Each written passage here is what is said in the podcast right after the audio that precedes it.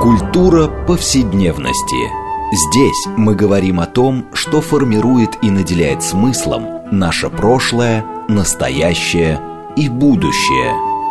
Ведущая, главный редактор издательства «Новое литературное обозрение» Ирина Прохорова. Культура повседневности. Программа предназначена для лиц старше 16 лет. Здравствуйте! Мы продолжаем цикл передач под общим названием «Культура повседневности». Напомню нашим радиослушателям, что эта программа посвящена разнообразным темам, связанным с нашими ежедневными практиками, различными укладами жизни, всему тому, что мы часто пренебрежительно называем бытом – Однако наша программа стремится показать, что многие стороны повседневной жизни являются важнейшей частью культуры и во многом предопределяют и формируют ее развитие. Ну, вообще уже как повелось давно. А, как-то тема а, нашей программы обычно связана с выходом какой-либо важной книги. Так вот, недавно вышла книжка английского историка Дэвида Винсента «История одиночества», а, в которой автор исследует, как в разные эпохи относились к одиночеству и уединению, а по каким критериям их различали и как представления об этих социальных феноменах отразились в культуре. Поэтому мы сегодня поговорим об истории одиночества, ну, естественно, в европейской цивилизации, куда мы, несмотря ни на что, Россию включаем тоже. Вот. И я хочу представить вам сегодня наших гостей, с которыми будем беседовать на эту весьма актуальную тему. Это Татьяна Венедиктова, доктор филологических наук, профессор филологического факультета МГУ, а специалист по литературе США и Западной Европы. Татьяна, здравствуйте. Второй наш гость Анна Белова, доктор исторических наук, заведующая кафедрой всеобщей истории Тверского государственного университета, ведущий научный сотрудник Центра гендерных исследований Института этнологии и антропологии Российской академии наук. Анна, здравствуйте. Здравствуйте. Я Ирина Прохорова, главный редактор издательства «Новое литературное обозрение», ведущая программы собственно говоря, как бы отправной точкой книги э, Дэвида Винсента э, это его анализ трактата об уединении, который был написан швейцарским немцем, врачом и философом Яганом Георгием Циммерманом в 1984 году, где этот самый Циммерман, э, как бы с одной стороны, Э, полемизирует с трактатами Петрарки об объединенной жизни и Монтенье об уединении. С другой стороны, также спорит с Жан-Жаком Руссо. А, и э, мы можем эту тему дальше развивать. Мне вот здесь важнее да, поставить некоторый вопрос. А, сам факт, что а, тема одиночества поднимается во второй половине XVIII века, свидетельствует о том, что эта тема так или иначе связана, ну, скажем так, с модерностью, да, прежде всего со зрелой модерностью. Вот хотела вам задать вопросы. Ну, собственно говоря, почему, например, э, Циммерман не, не упоминает никакие, скажем, средневековые источники. Значит ли это, что вообще проблематика одиночества, скажем, предыдущие века, а, ну, не то чтобы не существовала, но она не была некоторым культурным явлением. Вот какова ваша точка зрения? Почему это, собственно, XVIII век? Ну, Татьяна, ну, начнем, да. Ну да, для меня это даже, наверное, э, столько же 18 век, сколько то, что следует сразу после, э, то есть э, романтизм. И, конечно, это очень... То есть он не придумал одиночество, но он сделал из этого модель и предмет подражания, и даже я бы сказала, такой модный э, образец. И предмет неиссякающего спора о том, что это такое, э, то, что изъедает человека изнутри, предмет страдания, или то, что человека, э, наоборот, лечит, э, пугает, влечет. Вот мне кажется, что это парадоксальность, э, двуполюсность этого одиночества, уединения – это самое интересное, что рождается на рубеже современности и, собственно, является центром, мне кажется, рассуждений в книжке Дэвида Винсента. Да, Анна, а ваша точка зрения? А, ну, собственно говоря, вот сама э, идея открытия, идея индивидуализма, это же идея уже нового времени. Средневековое общество, оно э, корпоративное общество, и, собственно, индивид не мыслится как отдельная такая единица, он обязательно включен в какую-то группу, включенность в семью, там, в линьяж, в, там, в ремесленный цех, э, да, в средневековый. То есть человек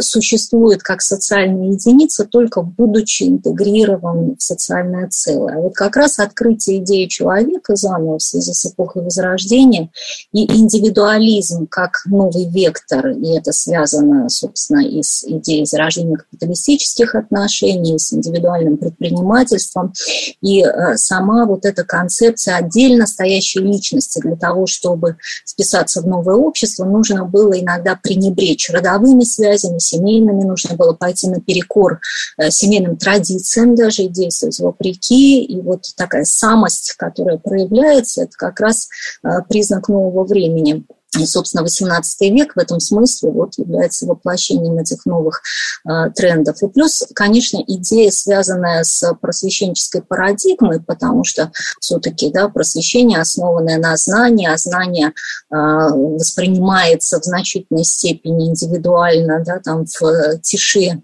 э, кабинетов и библиотек, и оно не предполагает да, какого-то коллективного, возможно, усвоения в той мере, в которой э, это происходит да, в группах, группах, это тоже важно. А к вопросу о Руссо здесь, наверное, нужно еще добавить, что это был ответ на, опять же, уже новые вызовы капитализма, потому что отчуждение человека, которое тоже проявило уже новое общество, оно э, возвращало человека к каким-то внутренним истокам и пониманию собственной сущности. Поэтому здесь как раз вот актуальность именно этой эпохи для становления идеи отчужденности отчужденности, индивидуализма, одиночества, она как раз вполне объяснима. Вы знаете, ну э, тут вот вопрос, да, когда мы обычно ссылаемся на я не знаю, литературу, да, на, на какие-то высказывания, а мы как-то всегда это, да, психологически мы полагаем, что если говорят, то это есть, да, это явление есть. Но, предположим, э, э, тот же трактат Петрарки и Монтенья, ведь подозреваю, что это скорее была мечта – Э, нежели возможность э, той самой, так сказать, уединенности, свободы, того самого одиночества. Как, Анна, вы правильно сказали, что и в средние века, и, собственно, на протяжении, ну, почти до 20 века э, человек был настолько включен в семейные социальные связи, что, в общем, одиночество могло достигаться либо уходом в монастырь, и то, да, и то, там, так сказать, ты все время это с людьми. Это корпоративная история. Mm-hmm. Да? Mm-hmm. Поэтому очень интересно, как эта идея вызревает, э, при том, что в повседневной жизни, о чем мы говорим, никакого одиночества достичь было просто невозможно а, в большом количестве, так сказать, да, тех самых эпох, э, через которых эта идея одиночества шла. Но и более того, э, в общем, сам быт Э, мы, да, мы не говорим о низших слоях, когда люди, в общем, в одной избе все поколения жили, но и даже там и более богатых, да, то есть люди были всегда окружены родственниками, слугами, а, и эм, одиночество – это скорее была мечта об уединении, о чем, собственно, Монтень и с Петраркой и мечтали, по большому счету, они как не отчуждение. А, а, вот, Татьяна, но вот мне интересно, да, что да, да, да. Может быть, хотела бы добавить еще то, что э, э, вот эта позитивная сторона одиночества, она всегда я не думаю, что она была редкой привилегией, вот что. Потому что вот эта отверженность, отдельность, отторгнутость, она э, слишком э, часто переживалась как э, опустошенность. А вот обеспечить себе внутреннюю наполненность а, как отдельно стоящей личности, это был большой и редко кому доступный э, ну, и труд, и привилегии одновременно. А вот начиная с XIX века или с XVIII, а, эта привилегия осваивается все большим числом людей, мне кажется. Поэтому и возникает этот нарастающий интерес.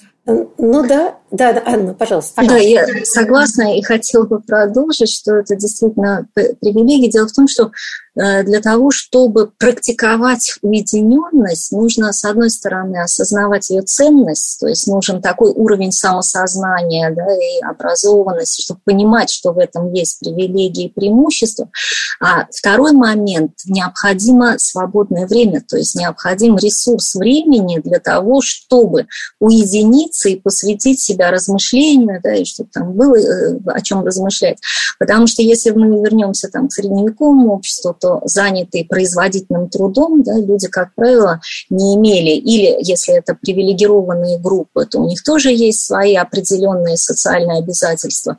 И иметь время, да, вот этот ресурс досуга для того, чтобы посвятить себя еще каким-то параллельным размышлениям, да, то, как правило, не было. И опять же, если мы вспомним вот этот диалог там Ханна Аренд и Хайдегера, мышление – дело одинокое. То есть вот для того, чтобы размышлять, э, это нужно действительно иметь э, такую потребность внутреннюю, внутреннюю мотивацию к тому, чтобы быть уединенным. И нужно, конечно, располагать временем для того, чтобы этим заниматься. Ну, вообще образ святого отшельника, который уходит от мирской жизни, вот там он размышляет о Боге.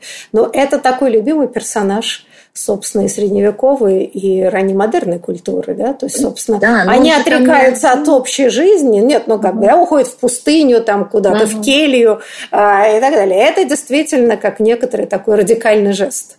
А, в миру, слушайте, ну, вот мы говорим о ресурсе досуга, но, а, в общем, и еще в 20 веке большая часть э, социальных групп и классов о такой прелести, как досуг, вообще почти не знали. Да? Люди все время работали. И это да, была привилегия, в общем, на самом деле, высших классов, которые могли рассуждать. Но, тем не менее, тем не менее, сама идея, как вы правильно сказали, да, это просвещение, где впервые поставлен вопрос об автономии человека от церкви и от государства. А, так вот, может быть, э, мы начали, начали разговор о эпохе романтизма, которая, как мне кажется, была такая, в общем, базовая да, культура, которая, мне кажется, до сих пор питает наше воображение, как культурное, так и повседневное очень часто.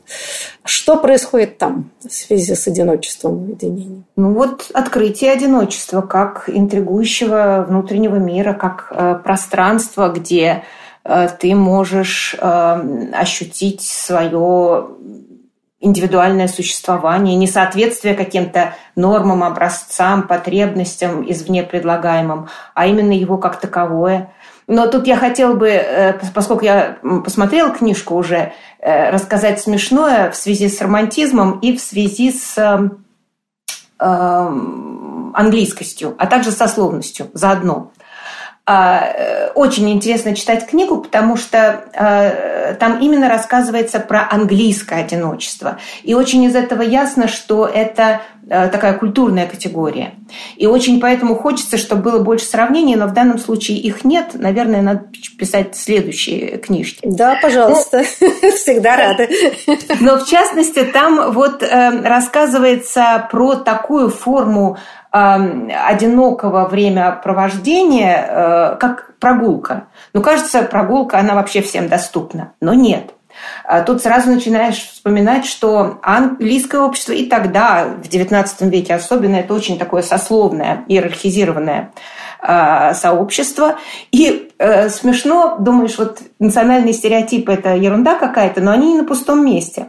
Сразу перед тобой возникает образ немножко карикатурный такого британского джентльмена, который сверхдерж, сдержан и корректен, и благоприличен, и вооружен тростью, и вот предается э, прогулке.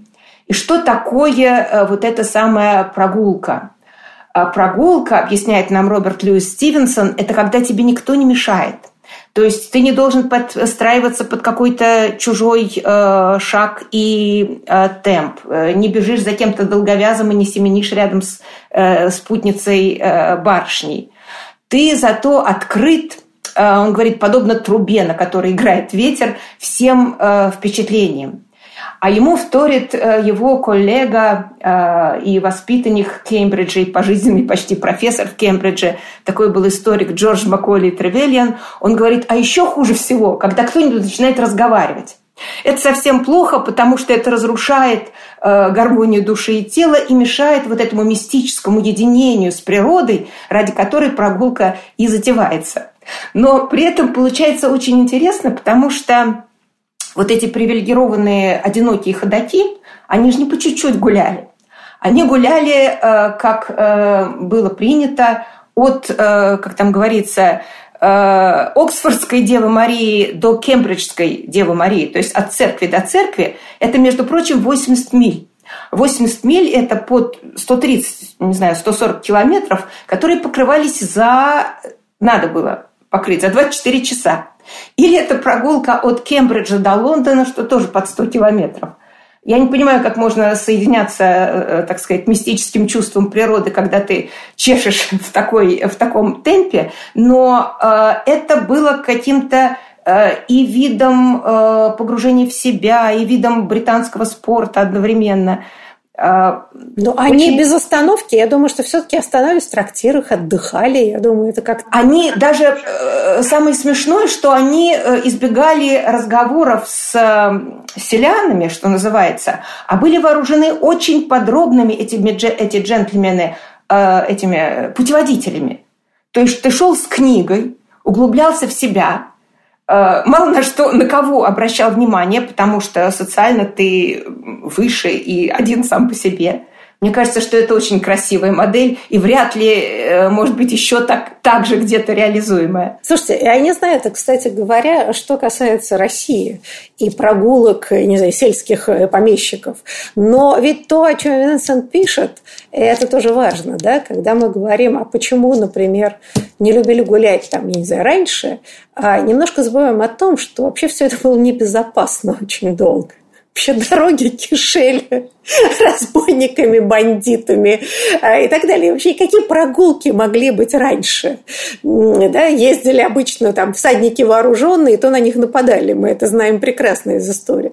Поэтому, мне кажется, был большой цивилизационный сдвиг, хотя бы в части да, стран, когда стало относительно безопасно, и джентльмен мог себе гулять 100 километров а, без риска, что ему перережет горло, отнимут золотые часы. Да, вот это как-то мы не очень понимаем. Да и сейчас не очень безопасно так вот прогуляться на такие расстояния, э, так вот если задуматься.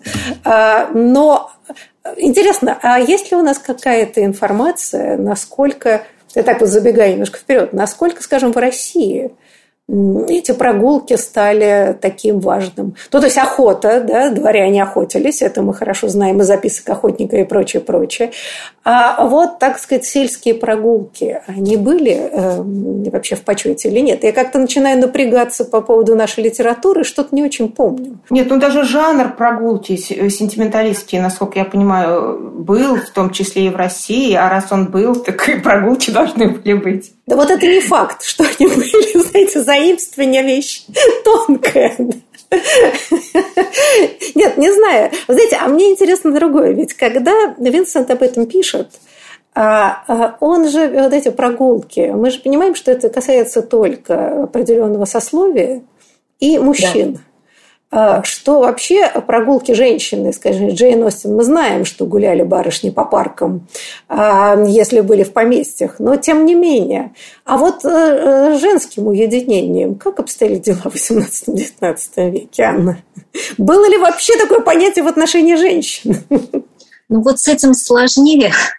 Я, собственно, задумалась и про эти долгие прогулки. В России всегда есть одно ограничение неизменное – это состояние дорог. Да? То есть как перемещаться, и, естественно, это накладывает определенные ограничения. Ну, это, это я прошу прощения, перебью. Самого... В Англии ага. тоже насчет мощенных дорог было очень даже так себе. Ну, а, и в 18 быть, веке, и в начале 19 путешественники удивлялись, что во Франции очень много мощенных дорог. А Лондон, да, когда толпа шла работать, город над городом поднимался тучи пыли, потому что, в общем, а сельские дороги не думаю, что были лучше. Может быть, климат, знаете, погуляй в мороз. Да. Ну, да.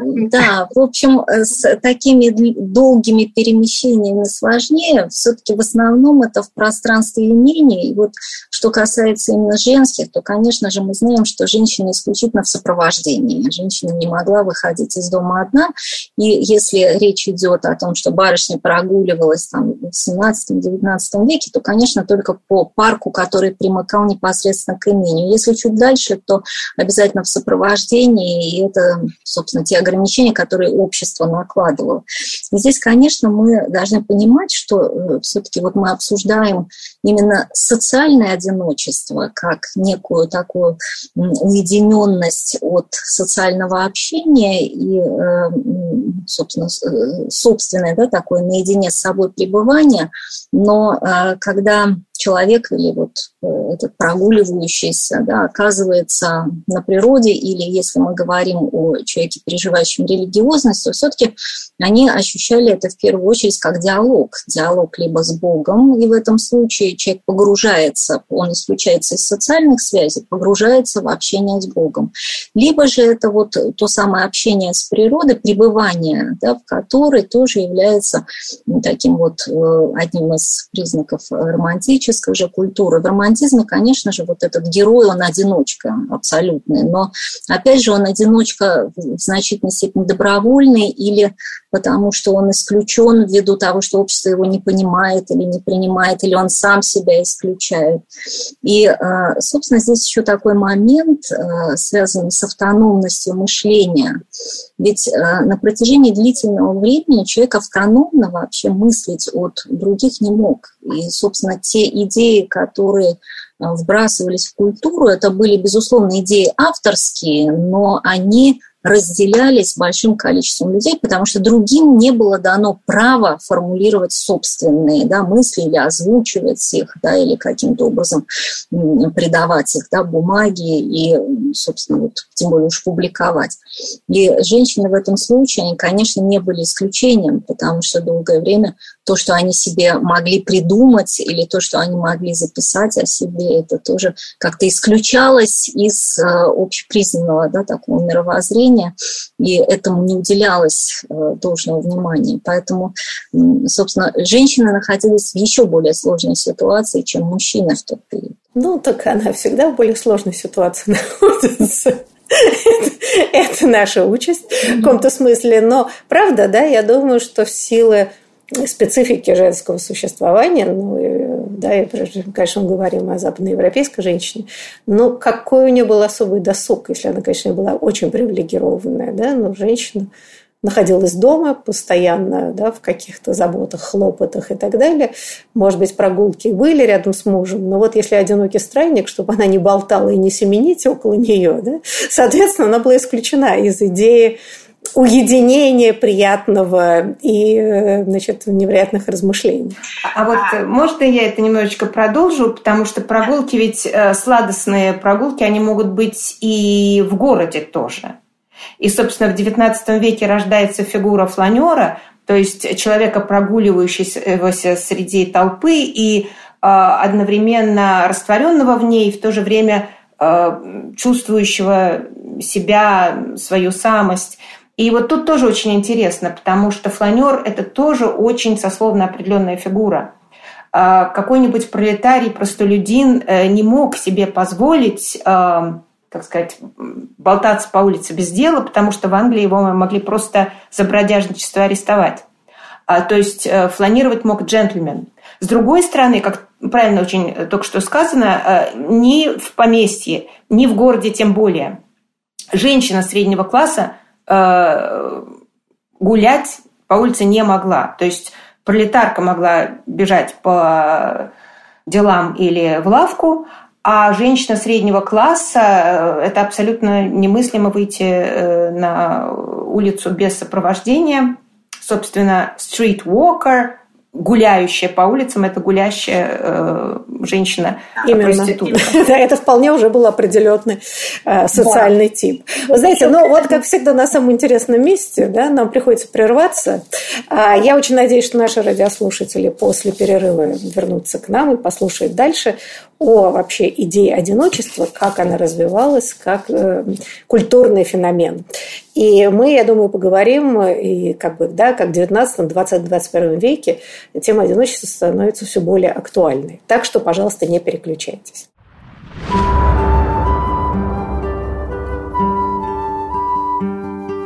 Здесь мы говорим о том, что формирует и наделяет смыслом наше прошлое, настоящее и будущее. Культура повседневности. Мы продолжаем наш цикл передач под общим названием «Культура повседневности». Напомним нашим радиослушателям, что мы сегодня обсуждаем а, историю одиночества – отталкиваясь э, эм, при этом от книги английского историка Дэвида Винсента, которая, собственно, книжка так называется «История одиночества».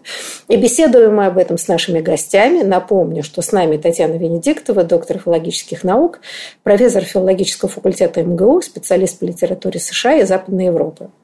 И второй наш гость Анна Белова, доктор исторических наук, заведующая кафедрой всеобщей истории Тверского государственного университета, ведущий научный сотрудник Центра гендерных исследований Института этнологии антропологии Российской академии наук. И я ведущая Ирина Прохоров, главный редактор издательства «Новое литературное обозрение». Но вот э, да, вот что касается одиночества, э, да, я хотела, значит, мы перед перерывом, да, закончили на том, том что уединенные прогулки в городе могли себе позволить либо джентльмены, а, значит, женщины верхних социальных, так сказать, классов, э, групп э, и классов не могли себе это позволить. Одиночку могли гулять только падшие женщины с определенными намерениями.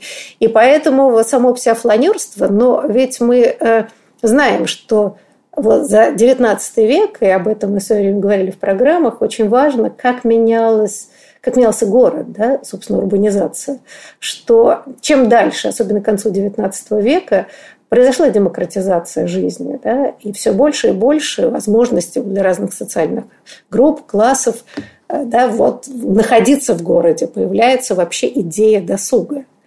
Но я хотела все-таки вот еще вернуться к эпохе романтизма. Я хотела спросить, э, Татьяна, вот э, с одной стороны, почему романтизм как бы поднимая тему одиночества и уединения, всегда э, это как бы связывалось с трагедией. Да? То есть некоторый парадокс. А, с одной стороны, эпоха просвещения, как мы говорили, да, выдвигает идею свободы человека, его, так сказать, его одиночество даже в позитивном смысле, да, что от репрессии, так сказать, церкви, государства, возможности как-то выстраивать свою жизнь не по каким-то э, цеховым лекалам. А романтизм это фиксируя, создает бесконечную трагедию. Да? Все романтические герои – это изгои, и всегда, в общем, довольно плохо заканчивающиеся. А вот это как? Эм, что? Это страх перед переменами. Вот, вот почему, да? Это всегда меня как-то занимало. Интересный вопрос. Вот так вот даже... Ну, я думаю, я предполагаю, это потому, что э, что, собственно, создает вот это позитивное одиночество, которое романтизмом э, не запретено, повторю еще раз, но культивируется. Это такое буферное пространство, отчасти внутреннее, отчасти внешнее, где культивируется Э, воображение, э, игра, диалог с собой, творчество. Э, то есть где фактически на некотором отдалении, отвлечении от практических забот, дел, тревог человек создает такой желанный, идеальный и в каком-то очень важном смысле собственный мир. И этот мир очень важен и в то же время очень хрупок, он иллюзорен. И я думаю, что трагедийность романтизма связана с ощущением вот этой хрупкости, потому что э, сокрушить э, теми или иными средствами это э, время пространства э, одиночества э, слишком легко, а результат этого слишком драматичен. Потому что э, что нам дает это э, вот, время, пространство, одиночество, не только в романтическую эпоху, но и в нашу, всегда, в принципе. Э, благодаря этому мы можем э, ощутить или понять, что жизнь, вот моя жизнь, она достойна того, чтобы жить. Э, потому что то, что нам дает внешнее пространство, это соответствие каким-то нормам, рамкам, э, мера успешности, э, какие-то показатели успеха. А вот, собственно, бытие индивида как такового, меня как таковой, это то, что создается в пространстве творчества и вот этого интимного, очень внутреннего диалога я думаю, что ощущение, еще раз, драгоценности этого приобретения и ужасной уязвимости, хрупкости, вот про это весь романтизм. Ну и, в общем, все-таки, да, недаром об этом писалось, хотя часто вульгаризировалось, что, конечно, это была болезненная реакция на слом социальных, э, привычных связей, да, и французской революции, и прочие потрясения, что вся эта романтизация средневековья, э, да, этот страх перед, в общем, таким ускоряющимся миром, он, несомненно, в романтизме существует что придает ему, в общем, трагическую окраску вообще. Да? Вот человек, выпадающий из привычных связей, которые и его ну, тяготят, с одной стороны, а с другой стороны, как бы никаких других правил жизни нету, да, и это создает вот это напряжение. С одиночеством очень трудно справиться. И, кстати, я хотела добавить про женщин. Вы знаете, очень интересно, и про это Винсент тоже э, любопытно пишет, э, что э, вот как еще на секундочку вернусь к устройству английского дома, где обитали вот эти самые английские дамы. А у а, женщины не было своего пространства, то есть буквально не было своей комнаты, не было кабинета, куда мог удалиться ее э, супруг или конторы, куда еще дальше он мог удалиться. Она, с одной стороны, все время э, дома, э, то есть заключена в нем, а с другой стороны нет вот этого приватного пространства. Но при этом, вот про это Винсент пишет тоже очень интересно и очень смешно, а женщине полагалось быть все время занятой чем-то. То есть женщина, сидящая на манер джентльмена э, в кабинете, раскуривая трубку, то есть вроде как ничего не делая, но в то же время о чем-то предполагаемо глубоком мысли. О судьбах это... мира, да, понятно. О судьбах мира, наверное, да. Это недопустимо и неприлично. Она должна заниматься гарусом, там что-то такое, или какие-то другие рукоделья, украшающие ее дом, обязательно этим заниматься. А почему? Он дает очень выразительный и важный резон. Потому что женщина не умеет э, справляться, она слишком легкомысленна, ну, воспитанием не расположена э, справляться э, с дисциплинировать свое воображение. Мало ли что произойдет, когда ты, как какая-нибудь Эмма Бавари, читаешь романы, а потом возьмешь и искалечишь всю свою жизнь. Поэтому лучше шить, вышивать, ну или кроссворды решать. Хотя тут, конечно, наверное, джентльмены э, больше этим занимались. И самая моя вкусная, любимая деталь из всей книжки э, ректор Итонского колледжа, очень ученый человек, э, прославился рекордом. То есть э, реш, решение кроссвордов э, тоже, ну и сейчас, и тогда было временем одинокого времяпровождения. Он умел решить кроссворд, целый кроссворд, за 4 минуты пока варится яйцо. И вот я думаю, сколько же надо было употребить упражнений для того, чтобы дойти до таких высот. Так что тут... Тут э... говорится, сколько было досуга э, для того, чтобы тренироваться. Да? Тогда, когда женщина вышивала э, значит, всякие красивые узоры. Анна, а вот мне хочется как раз именно по поводу женщин, да? которым как бы считал, что досуг для них губителен. А, а какова ситуация российской женщины, скажем, 18-19 века?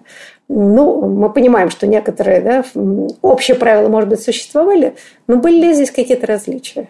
В данном случае как раз очень созвучно той истории э, с Англией, которую сейчас мы услышали.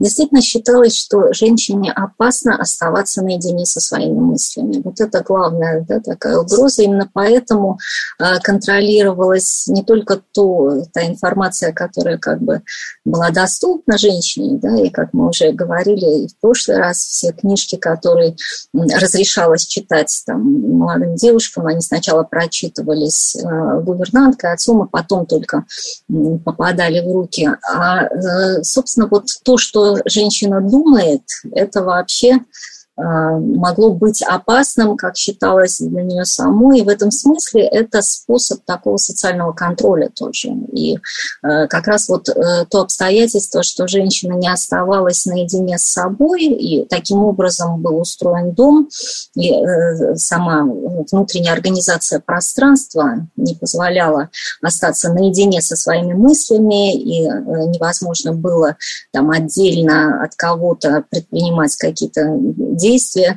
Это все э, считалось опасным. Это, надо сказать, что это не только такая гендерная история. Вообще, э, как бы любой одиночка в ранних обществах – это вызывающий большие сомнения, потому что одиночка может прибегать, там, скажем, к неучтенной магии, а неучтенная магия может принести вред всему сообществу. Поэтому люди всегда должны быть на виду, и все время они должны быть подконтрольны. Это такие стратегии социального дисциплинирования. Но естественно, что в случае случае с женщинами это еще один уровень такой субординации, субординирования, который ставит их под контроль уже и мужского сообщества в том числе, и более старших женщин, которые в этом случае выполняют, опять же, э, функции такого социального дисциплинирования и выступают уже не как женщины, а как просто старшие в каком-то сообществе. И э, в этом смысле, конечно, да, вот это тоже такая практика демонстративного потребления, которое вменяется всем привилегированным группам, что якобы для того, чтобы э, чем-то обладать, да, они это демонстрируют, и обладание свободным временем в том числе это является подтверждением статуса. И вот э, мы уже заговорили о том, как город, городская среда в XIX веке меняет всю ситуацию. Конечно же, это очень мощная индивидуализация быта в связи с усилением именно городских Э, всех стилей жизни, а связано это тоже с развитием капитализма. И в этом смысле средние слои начинали копировать аристократические слои, и вот эти городские прогулки, это тоже такой э, демонстративный э, фактор приобщения к доходу определенному, к возможности потратить это время. Но для женщин, конечно же, да, это не всегда такая отдельная частная история, а это скорее вписываемость в более компактную группу, потому что женщина все равно со своими опасными мыслями не может быть, потому что ей может прийти в голову читать что-то неразрешенное, ей может прийти в голову получать образование, что тоже... Несмотря на все запреты, эти идеи пришли да. таки в голову. Да. Но я, кстати говоря, всегда думала, что именно в силу того, что э, женщины... Но, кстати, мы в свое время обсуждали связи да, с российской спецификой, что российские женщины могли заниматься бизнесом, э, что почти было невозможно в Западной Европе, да, что во многом давало выход энергии и амбиции, а, хотя бы в этой части. А, и, ну вот все-таки мне хотелось бы э, поговорить о 20 веке, где появляется идея не просто одиночества, а значит, тема, э, так сказать, отчуждения человека. В советское время очень любили это критиковать. Я помню, всегда нам рассказывали, какой ужас капиталистического общества, система отчуждения.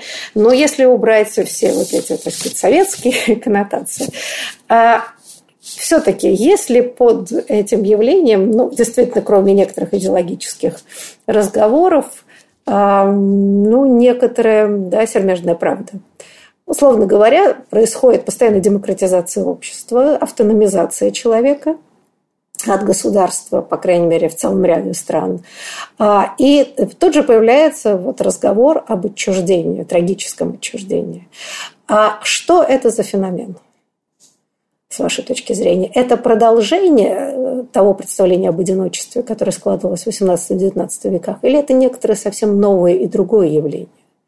Ну, я бы сказала, что это э, ну, продолжение, безусловно, потому что можно говорить о негативных энергиях одиночества и позитивных э, энергиях, которые э, как что свойственно энергиям, перетекают друг в друга, и вот э, уловить это преобразование одного в другое э, трудно, но очень важно.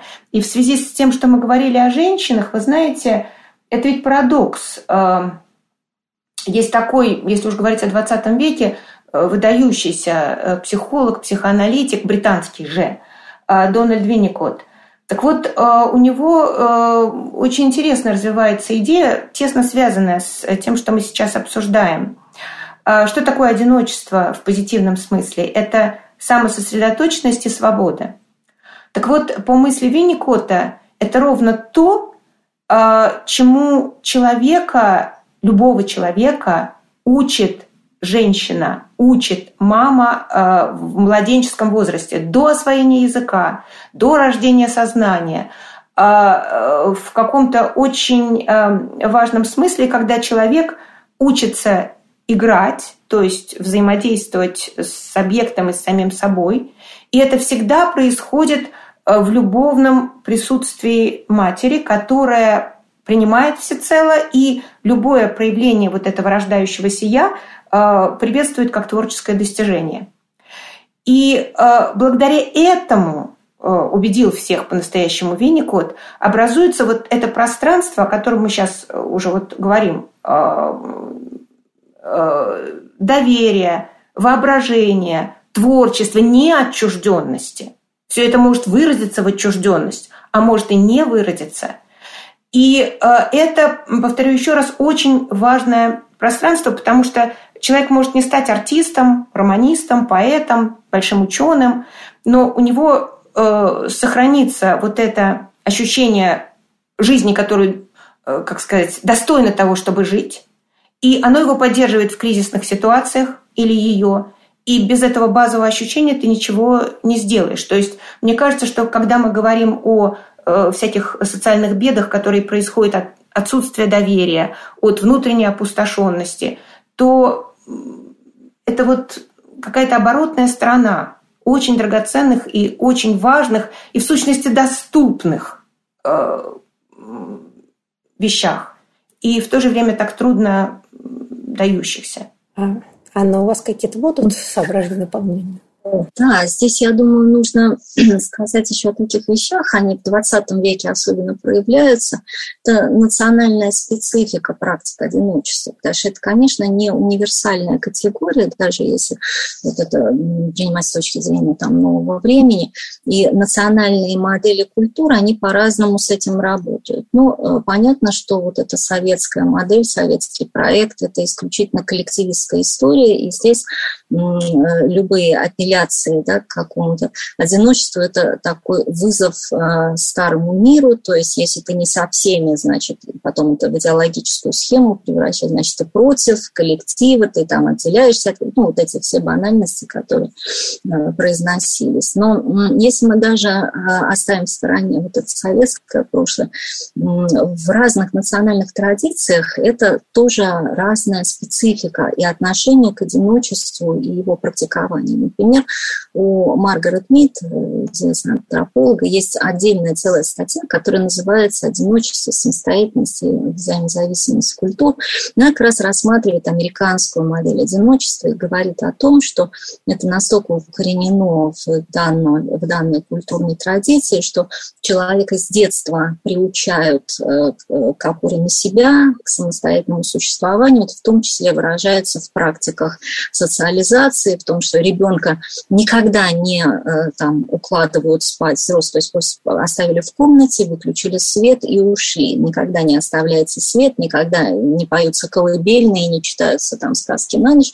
И ребенок должен привыкать. Ребенок может э, сильно плакать, но он в конечном счете понимает, что к нему не придут. И тем самым он должен привыкать вот принимать некую такую реальность, и в конечном счете это тоже формирует в нем э, отношение к одиночеству, когда это не ностальгия по какой-то ушедшей э, прошлой жизни, а это недовольство собственным его нынешним да, каким-то существованием, когда по-другому трактуется вообще сама идея, например, дома, и это тоже скорее оценка э, статуса, в котором человек находится в настоящий момент, и это не те привязки и не те сожаления, которые он может испытывать, или там воспоминания о детстве, которые как-то его холят или лелеют. И таким образом это является вот такой особой историей, которая в сравнении с другими традициями, там, с тем, что, как она пишет, у французов, у англичан, там, у немцев, это отличает американцев, это создает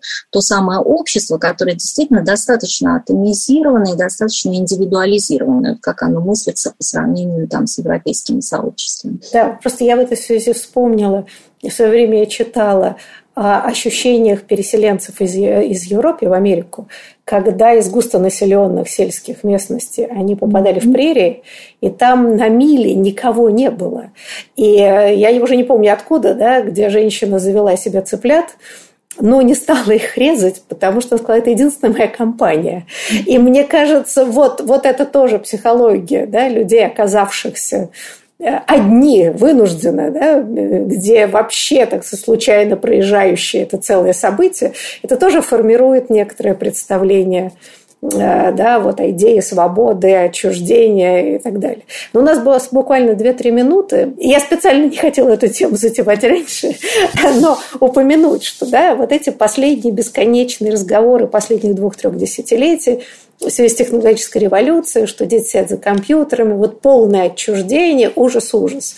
А с вашей точки зрения, это является все-таки реакцией старшего поколения – как всегда, обычно, не с привычным, или действительно эм, компьютеризация нашей жизни, э, э, как бы, да, это есть некоторое одиночество, или мы просто не очень понимаем другую форму социализации? Я думаю, я сразу хочу передать это слово а, а, Ане, потому что мне кажется, что это вопрос к историку, потому что регулярно на разных э, на, в этапах, на этапах внедрения чего-то нового люди начинают причитать, что никогда так не было, и вот опять, но любопытно любопытно, что тот же самый Винсент, которого мы обсуждаем, он вводит понятие, рассуждая о XIX веке, вводит понятие сетевого одиночества.